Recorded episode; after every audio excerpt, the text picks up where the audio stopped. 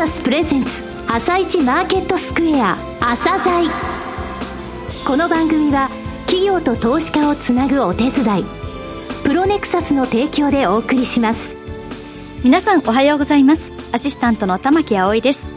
それではスプリングキャピタル代表チーフアナリストの井上哲夫さんと番組を進めてまいります。井上さんよろしくお願いいたします。よろしくお願いします。それでは今日も楽しみな企業をゲストにお招きしています今日ご紹介する企業は証券コード1848富士 PS です。はい、えー、福岡証券取引所に、えー、古くから上場していて、えー、はい、東証一部にも、えー、市場外で上場してます。去年からですね、はい、一部になったのは、えー、PC、プレストレストコンクリートっていうのがね、この会社を語るとき常に出てくるんですが、えー、どういうことなの、それか、それから橋だけではないよっていう部分をお聞きください。はい。それでは、朝鮮今日の一社です。朝鮮今日の一社。本日は証券コード1848東証一部、また福岡証券取引所にも上場されている富士 PS さんをご紹介いたします。お話しいただきますのは、代表取締役社長の堤忠彦さんです。本日はよろしくお願いします。よろしくお願いします。まずは簡単にですね、遠隔、それから事業内容についてお話しください。はい。当社は1954年、昭和29年に、えー、戦後復興に寄与する目的で、えー、九州の財界37社が出資しまして、九州福岡県で、えー、産声を上げております。えー、当社はプレストレストコンクリート、まあ、PC 技術というふうに略称いたしますけれども、はい、特殊なコンクリート技術を橋梁やタンク、はい、あるいは空港設備、はい、また建築関係では、えー、高層マンション等、はい、まあ、これらに活かしながら、えー、コンクリートを中心にインフラ等のものづくりを支えてきたということで、事業展開を行ってきております。はい、で、まあ、事業セグメントといたしましては、えー、土木事業、まあ、建築事業、うん、まあ、わずかですけれども、不動産の賃貸事業、まあ、大きく3つの、えー、事業展開を行っております。はい、その中で、えー、土木事業が、まあ、主体事業でございますけれども、うん、えー、売上の約7割強を占める事業、はいという形になっております。はい、えー、また事業範囲でございますけれども、はい、日本国内では、えー、北海道を除きます全国に、えー、展開をいたしております。はい、まあ、主な、えー、顧客取引先といたしましては、えー、土木事業におきましては国や地方公共団体、と地方自治体ですね。はいうん、建築事業におきましては、えー、民間のゼネコン等、はい、まあ、これらが主な取引先というような形になってございます。なるほど。さて、プレストレストコンクリート PC 技術という単語出てきました。この技術どういうものなのか、どのように活かされているのか、その特徴も含めて教えてください。はい。コンクリートでございますので、はい、構造物を作るコンクリート技術、まあ、代表的なもので皆さんよくご存知なものは、はい、まあ、鉄筋コンクリートとい。うものかと思います。はいうん、コンクリートはもともとですね、まあ、押される力、まあ、専門的に申し上げますと、圧縮力というものにつきまし、対しましては、非常に強い力を発揮いたしますが、うん、まあ、一方でですね、引っ張られるような力に対しましては、はい、まあ、さほど強くないというような、あの、特徴がございます。コンクリートには。コンクリートにですね。はい、で、これを、ですから、コンクリートで、まあ、構造物を作るときには、うん、その引っ張り力に対してどう抵抗するかということが、うん、えー、大きな課題になってきます。はい、鉄筋コンクリートの場合には、それを鉄筋で補うと、はい、補強するという形の構造でございますけれども、うん、えー、プレストレストコンクリートは、まあ、高張力のワイヤーを使いまして、はい、えー、コンクリートに、えー、あらかじめ圧縮力を導入する。はい、まあ、その後、力がかかった時に発生する引っ張り力を、うん、そのあらかじめ入れた、えー、圧縮力で打ち消すことによって、はい、えー、力に抵抗するというような構造です。なるほど。これ鋼材は入ってるって感じ鋼材の中に入ってますね。はい。うん、で、まあ、鉄筋コンクリートに比べますと、同じ力に抵抗するときに、はい、まあ、断面を小さくすることができる。うん、まあ、したがって、軽い部材で構造物を構築することができるということになりますので、そうですね。針部材で大きな空間を作ることができる。あるいは、まあ、専門的に言いますと、川、あるいは谷等をまたぐ橋梁を構築する場合、長いスパンをですね、はい、えー、構築することができるというような、あの、特徴があります。さらに、まあ、建築構造物に作った場合には、はい、まあ、軽量ということもその特徴を表す要素になるんですけれども、はい、地震を受けた時の抵抗力、はいはい、えー、これに非常にあの力を発揮すると。このプレストレストコンクリート技術ですね、何社ぐらいがやられてるんですか、ね、はい、PC 専業者と呼ばれるものは、うん、えー、20社程度でございまして、えー、ゼネコンを含めますと、同業者としましては、はい、30社超ぐらいの数の業者数ということになります。はい、当社、まあ、大手という形で区分、えー、させていただいておりますけれども、まあ、上位のシェアを維持させていただいているという状況でございます。はい、動く事業が、まあ、売上全社ベースの7割強を占めるというお話ありました。が、もう少しですね、はい、深掘りしてお話しいただけますか？はい。はい、えー、まず、あの、土木事業でございますけれども、うん、主に橋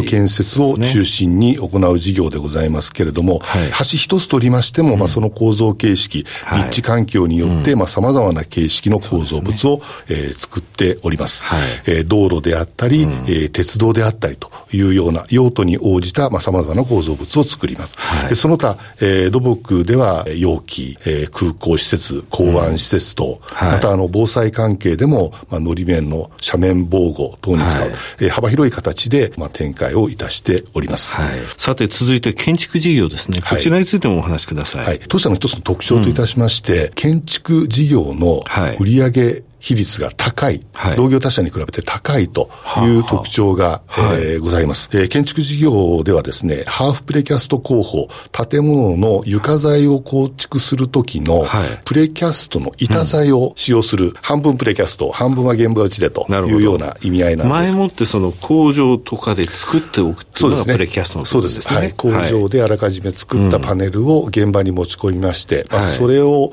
支えと、まあ、型枠代わりにしてですね、現場打ちのコンクリートを施工して床を構築するという工法なんですけども、商品名 FR 版というふうに申し上げますけども、これは約50%程度のシェアを当社では持っております。はい、その他ですね、耐震事業、既存建物の耐震性向上を、えー、図るパラレル工法というものですとか、うん、1階の床スラブの施工の効率化を狙った DM 版、まあ、このような商品をラインナップとして揃えております。固有の特許技術数多く保有をいたしておりまして、うんはい、えー、これはまあ当社のあの強みの一つであるというふうに考えているところです。はい、さてあの先ほど北海道を除く全国をカバーされてるって言われましたが、はい、本支店の数とかですね、はい、教えていただけますか、はい、まあ、大きく3つのエリアに分けた形で事業展開を行っております。はい、えー、7つの本店、支店、えー、それからまあ18の営業所、はい、えー、さらには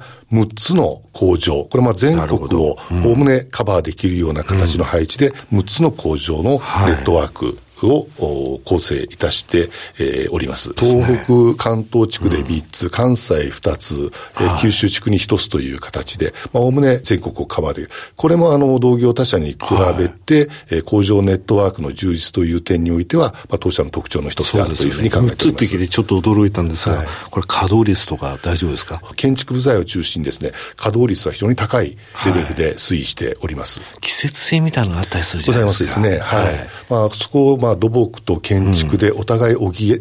合いながらというような形で、あの、工場の稼働率は高いレベルで維持できているというふうに考えております。えー、現在、当社も同様でございますけれども、はい、まあ、建設業におけるですね、担い手不足というのが大きな課題でございます。うん、えー、これらへの対策としまして、えー、まあ、現場、あるいは工場における機械化、自動化、うん、まあ、さらには精進省力化に資するような対応策を生産性向上に向けた対策として取り組んでおります。はい。うん、まあ、一方でですね、担い手不足具体的に人不足への対応といたしまして、うんはい、まあ、従来の、まあ、職員構成等に加えまして、はい、ダイバーシティということをキーワードに、外国人エンジニアの採用、はい、あるいは女性技術者の採用というところにも、まあ、積極的に取り組んでいっているというような状況でございます。えー、具体的にはですね、ミャンマー人エンジニアの採用でございますけれども、はい、今現在24名ほど、が在籍しております。さて、これからの成長戦略ですね、簡単にお話しください。はい。私のイメージするところの成長戦略、キーワードとしましてはですね、はい、まあ、従来進めてきました、うん、道路、鉄道等のネットワーク建設における、まあ、橋梁工事、はい。はい、それからマンション、うん、あるいはオフィス、等の、はい、えー、建築事業、これからも同様に注力していきたいと思います。はい、まあ、加えましてこれからはですね、えー、災害というキーワード、うん、さらには環境という、うキーワード、はい、まあ、これらに対してですね、えー、事業の展開を行っていきたいと思う。具体的には、はい、えー、災害に対しましては、まあ、防災、減災ということで、うん、大規模地震の後の復興事業であったり、あるいは減災に資するようなですね、はい、特にまあ津波に対応するような防潮堤の施工であったりとい。うようなことが、えー、具体的な事業ということになります。環境という点におきましては、現在当社では7、8年ほどその研究を続けておりますけれども、はい、風力発電のタワーですね、はい、えー、従来はこれはまあスティール、うん。鋼で建設されてきたんですが、はい。はい、まあ、ここにですね、コンクリート部材に置き換えた形での風力発電用風車タワー、はい、まあ、この事業にぜひ参入をしていきたいということで、今積極的に技術開発を進めているところでございます。風力発電事業への参入というお話を申し上げましたけれども、はい。まあ、全般的には、えー、土木事業におきましては、2020年の東京オリンピック・パラリンピックをピークとして縮小していくというふうに予想をいたしております。はい、一方で、はい、えー、既存の、えー、社会インフラ、あるいは集合住宅等の、まあ、老朽化が顕在してきておりますので、はい、まあ、その補修、あるいは維持更新の需要が高まっていくというふうに見通しているところで、うん、えー、ございます。加えましてですね、うん、えー、海外事業の強化も図っていきたいというふうに考えております。はい、現在、あの、2014年に、うん、えー、現地子会社、えー、ミャンマーで設立、えー、しまして、はい、まあ、技術指導を中心に事業を行って、えー、おります。えー、さらに、その範囲を広げて強化を図っていきたいいとい。うふうに考えてい。るところでございます。施工の実績っていうのは他の国でもあるんですか？主にあの技術指導ということが中心でございますけれども、まあ、これまでに台湾を皮切りに、ベトナム、キルギス、はい、インドネシア、今現在進行中でございますけれども、バングラデシュ、はい、まあ、これらの国で、うん、えー、実績を積み上げてきております。はい、中継の最後のケース目標って立てられてます？はい。はい、えー、2025年度が最終年度とい。う形で位置づけておりますけれども、はい、えー、売上高につきましては、えー、安定的に今300億円超。はい、まあ、この中でさらに、えー、海外での売上高比率を、まあ、10%を超えるところを目標にしたいというふうに考えております。はい、また、あの、営業利益率につきましても、うん、えー、安定的に、まあ、3%を超える形の利益を上げていきたいというふうに考えているところでございます。はい、株主還元はどうでしょう？はい。えー、前年度、2019年の3月期の配当成功は、えー、30%を確保いたしました。はい、えー、引き続きこれからも財務体質の強化を図りながら、うん、えー、安定配当を実施してまいりたいというふうに考えております。はい、えー、また、保有株式数、あるいは保有年数により、えー、金額は異なりますけれども、クオカードの株主優待も実施いたしております。はい、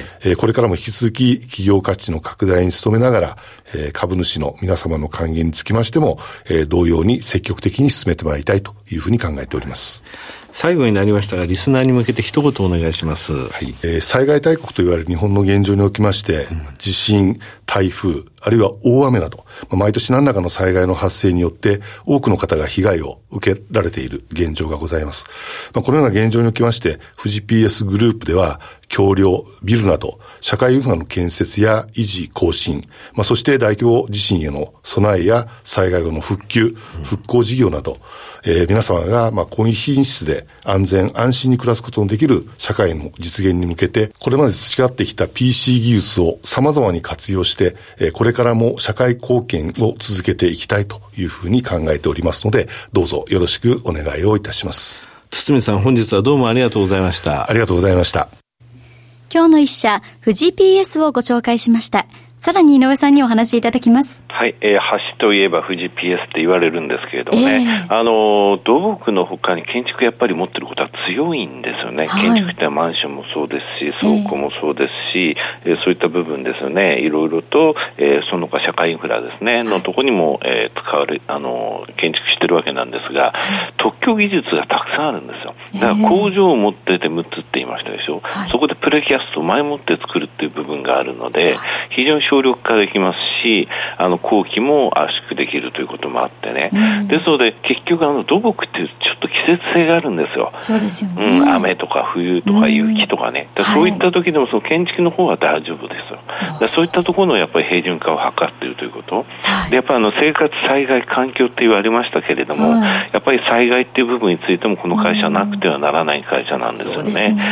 橋は、あの、正直言われてましたでしょ。2020年以降、新しいその工事ってのは少し減っていくでしょうと。ただし、その更新需要の部分っていうのが発生している、今、老朽化が目立つ社会インフラとのところが入ってきますと。一例挙げますとね、高速道路、これ2016年からの、えー、15年間で1.6兆円、あの、高速道路のあの床板の取り替え工事ってやりますって言っても、えー、計画出てるんですね。それも今までの実績からで受注が大きいんですよ。やっぱりそれはやっぱり今までの実績評価ってものが現れてるんですよね。うん、はい。ですので、橋だけではないということ、うん、あの、すごい中継を立ててるんですよ。びっくりしました。60ページ以上の。これは見たことない。ちゃんとね、九州の福岡でこういうふうな計画を立てて、はい、投資家の皆さんに発信してる会社があるってこと、うん、まずそれをね、あの、今日は覚えておいてほしいと思いますよ。はい、わかりました。それでは一旦お知らせです。企業ディスクロージャー IR 実務支援の専門会社プロネクサス。上場企業のおよそ6割2200社をクライアントに持つ。これはアジア証券印刷の時代から信頼と実績を積み重ねてきたからこそ。さらにプロネクサスが目指すのは企業と投資家をつなぎ日本の株式市場を活性化させることです。プロネクサス私たちは個人投資家の皆さんを応援します。井上哲夫今日のストラテジー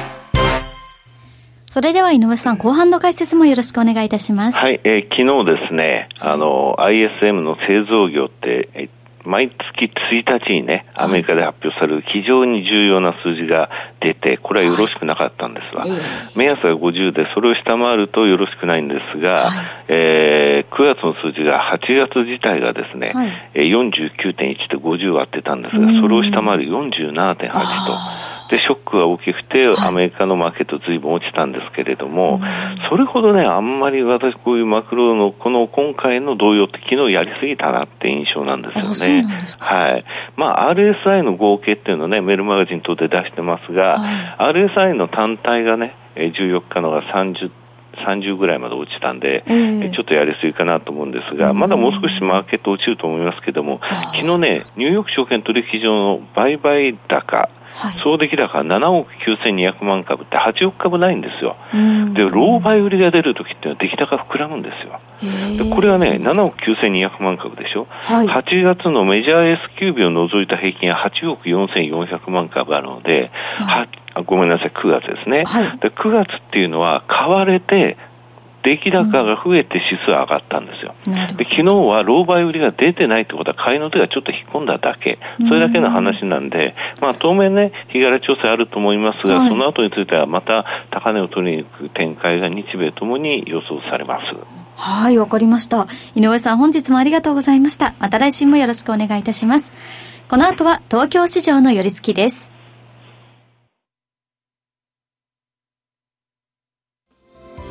朝鮮この番組は企業と投資家をつなぐお手伝いプロネクサスの提供でお送りしました。